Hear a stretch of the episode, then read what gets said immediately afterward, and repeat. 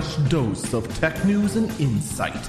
This is the Early Bird Briefing. It is Monday, April 12th, 2021. This is the Early Bird Briefing. I'm Eagle Falcon. All right, well, we have. We're actually going to be going long form this time. Normally, I try to squeeze all this information in under four minutes, but I think this time we're going to go long form. We have the Q1 of 2021 streaming report. So let's go over it. First off, the Twitch total hours his uh it, it went up significantly. It total watched hours on Twitch is 16.5% higher compared to Q4 of 2020. This actually is rather surprising. The total hours streamed up 15%, and total unique channels on Twitch increased 11.6%. And of course, the number that matters the most concurrent viewership on Twitch increased by 19.2%. To be perfectly honest, to see Twitch just kind of grow like this is very, very surprising. It wasn't all that long ago that people were just like, oh, Twitch depth, they're gonna die.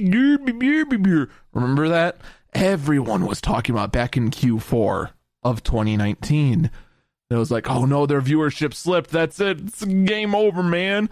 Game over. By the way, since then, Twitch viewership has increased by over 100%.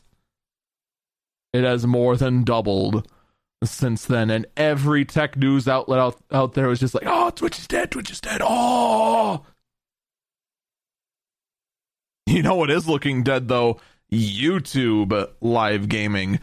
Their total hours watched dropped 28.6%. Yikes. That is not an insignificant drop. Our stream dipped a bit more, 6.7% down.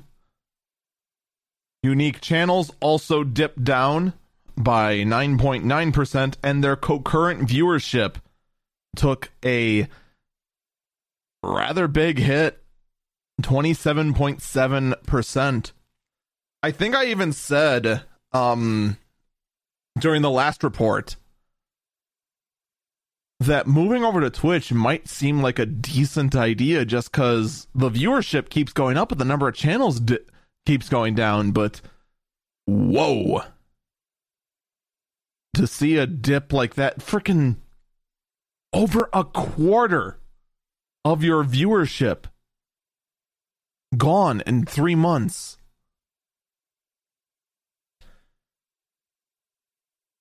That's that's not uh, it's not small. So, what does it mean for YouTube streamers? Just like with uh, Twitch, this could just be a small blip. Who knows? And the thing is with YouTube, you never know how YouTube is going to tweak their algorithm and start promoting other things. The biggest problem YouTube has is that they don't promote their own live content. And if they just did that, if they put their search power to their live content like they do their VOD content, their offline content, or their non live content, however you want to put it, the normal YouTube videos, if they put that kind of power behind it, they'd have a real Twitch competitor on their hands because that's where Twitch is weakest in discoverability. And YouTube does nothing for live content.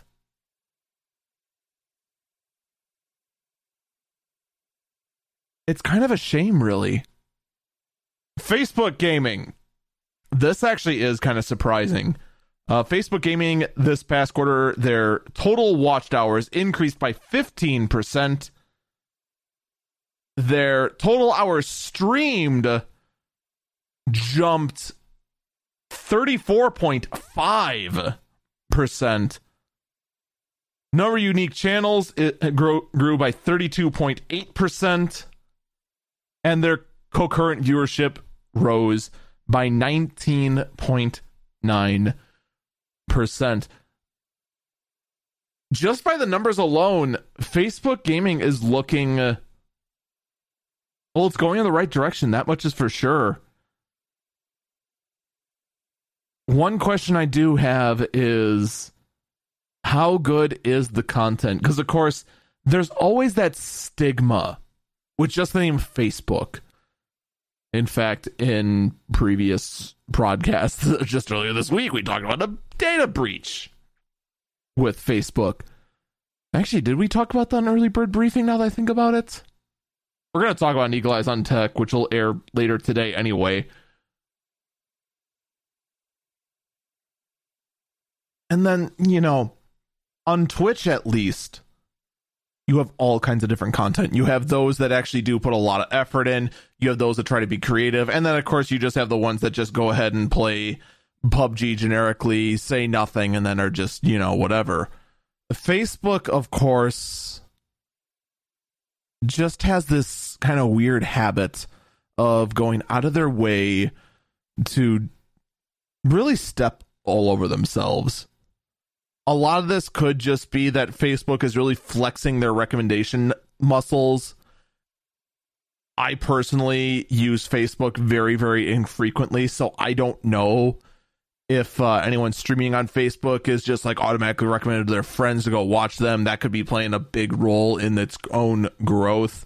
This could be finally the assimilation of Mixer kind of starting to take full full control, or maybe it actually is just natural growth in Facebook. Although a couple of those other things I mentioned would also be natural growth.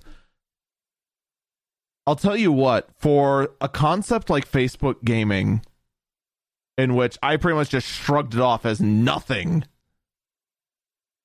it is growing very, very quickly. Like you can take a you can see these graphs from Streamlabs. They have them posted on their own blog. And the number of content creators, it looks like a hockey stick. It really really does. The viewership too it is going in a nice 45 degree angle basically. So I mean, time will tell how this goes for Facebook. But for those who thought, oh, Twitch is Twitch dead, this, that, or the other thing, you know, we might gripe about the way Facebook runs their own show, but they are still going strong. So, what will end up happening for the next quarter?